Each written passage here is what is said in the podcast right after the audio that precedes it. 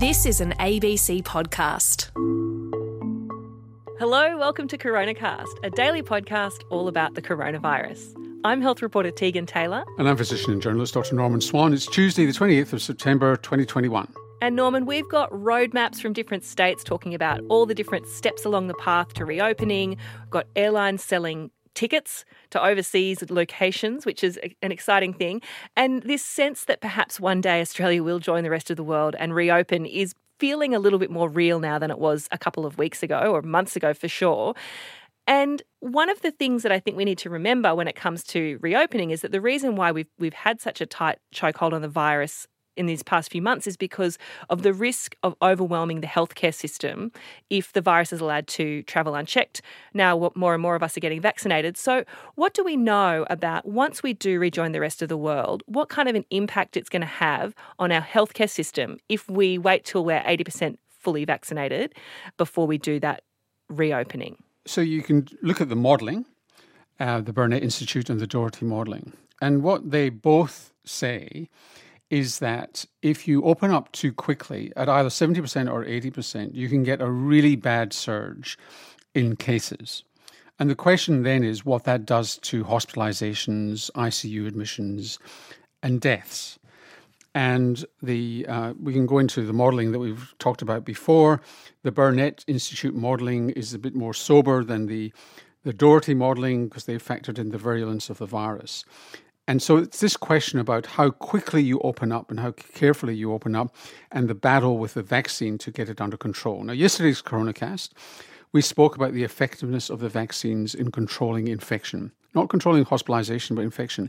And they're pretty good at controlling infection. 67% on average for Astra, 80% for Pfizer, even more if you're younger. And yes, Pfizer does wane, but most people have had their Pfizer fairly recently. And since younger people are the people who spread this, they've got higher levels than older people. So that's good in terms of bending the curve. But we can look to overseas. And by the time, for example, New South Wales, which is first off the rank, opens up a bit at 70%, the worry was that New South Wales would open up far too much at 70% and it really could run away from them. It seems to be a bit more judicious now.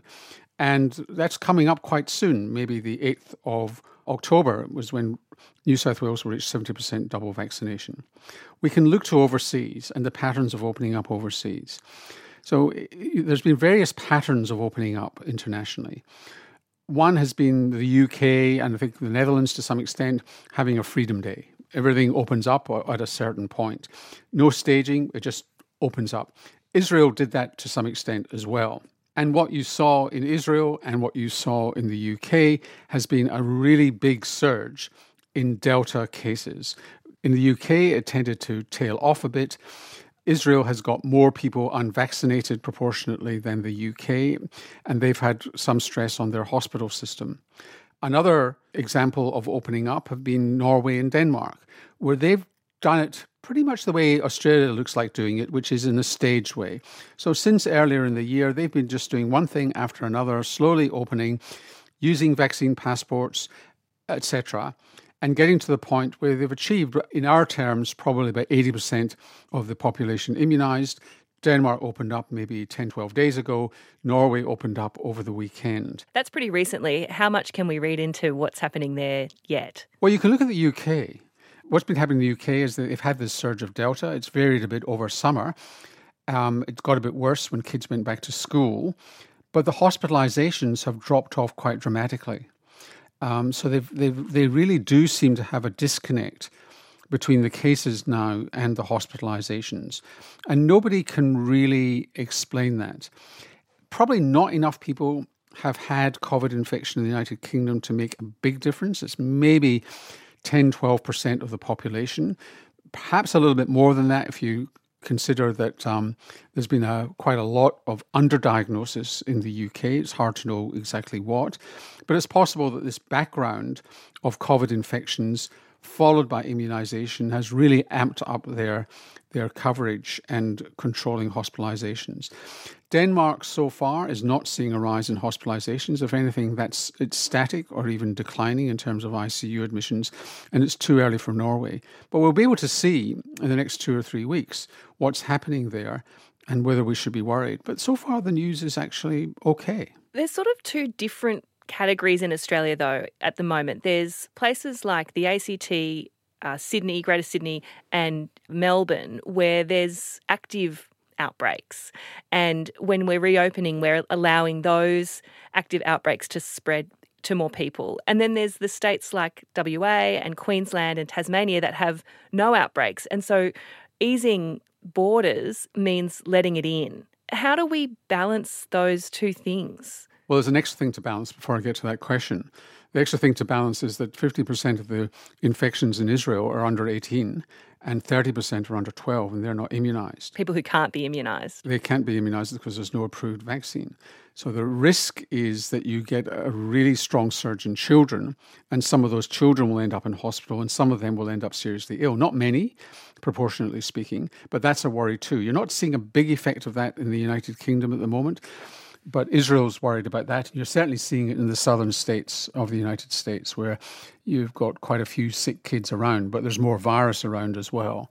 So it's hard to know exactly what will happen there. With borders, it's now a problem politically for those states because, sure as anything, if they open up, COVID will come in. And if COVID comes in, it will spread. And they've got to have an act of faith that if they've got 80 or 90% coverage, they're more likely to get to 80% than 90%. New South Wales and Victoria will get to 90%, and they're going to be in a pretty good shape. But it will take a deep breath on the part of the Queensland and Western Australian authorities to open up and allow COVID in, but they're going to have to do it at some point. And what about international borders? Well, I think we've been saying on Chronicast for a while, in fact, even prior to when the Prime Minister and the Premier were talking about it, is that New South Wales and Victoria could open up to international travel before the other states, because if we've shown that the risk is low in terms of the virus circulating in the community. You get people tested before they arrive, they're fully vaccinated, they wear a mask on the plane, and you go into a short period of home quarantine just to make sure you're not infected, the risk is really low. So, I mean, I would anticipate international travel quite soon in New South Wales and not long after that in Victoria. You mentioned before the waning of Pfizer's effectiveness, and we talked about that in a lot of detail yesterday. Samantha's actually written in asking about that, saying, Norman, you said that Pfizer drops 22% every month in effectiveness. Does that mean that after 5 months, if you had Pfizer, you're no longer protected against COVID? So if you look at the Israeli data, which is not quite as good as the data that we talked about yesterday from the UK, no, you've still got protection against hospitalisation and severe disease. We're only talking about infection. So you do have susceptibility to infection and to passing that on. So yes, good protection against hospitalisation and death, which is really important. But yesterday we were talking specifically about any infection. What about Samantha's question with regards to that? We don't know yet. The people have not been followed up for long enough in the world of Delta. And those data we talked about yesterday, I think, were through to August. So we just haven't followed people through enough to see what effect that has. And in many countries, they're already starting booster programs, particularly for the over 65s and people with immunosuppression. And those are probably the groups, because if you look at the vaccine effectiveness data, it's higher in younger people and less in older people. And the over 65s are probably going to lose their effectiveness in terms of infection faster than younger people. So it's going to be nuanced, and it depends what vaccine you've had and whether you've got complications and so on. And I think they're just sorting that out. What we do need to move to fairly quickly is immunosuppressed people being immunised with a third dose. And a question from Roger prompted, I'm assuming because outdoor pools in New South Wales are reopening, saying, welcome back, you were missed. Thanks, Roger. Is there any risk of catching the virus from swimming pool water if an infected person breathes out into the water and I swim through this a few seconds later? He's not worried about non-vaccinated people walking around the pool in open air, just what their breath might do in the water, because he's very keen to get back in the pool. Well, we had these questions, if you remember rightly, Tegan, in March last 2020 year. Yeah. About this. And the received wisdom from the experts was that the chlorination of the water, whether it's through salt or chlorine, will actually kill the virus, and the virus is very unlikely to survive in the water. I wouldn't expect you'd be breathing in the water, though, anyway. Not to be, I'm being a little bit flippant, but you're breathing in air, not water. Well, if your breathing technique is as bad as mine in the water, you'll be taking in an awful lot. Okay. You can't wear a mask in a pool. No. Well, that's all we've got time for on today's CoronaCast. Send your questions and comments to abc.net.au/CoronaCast, and we'll see you tomorrow. See you next time.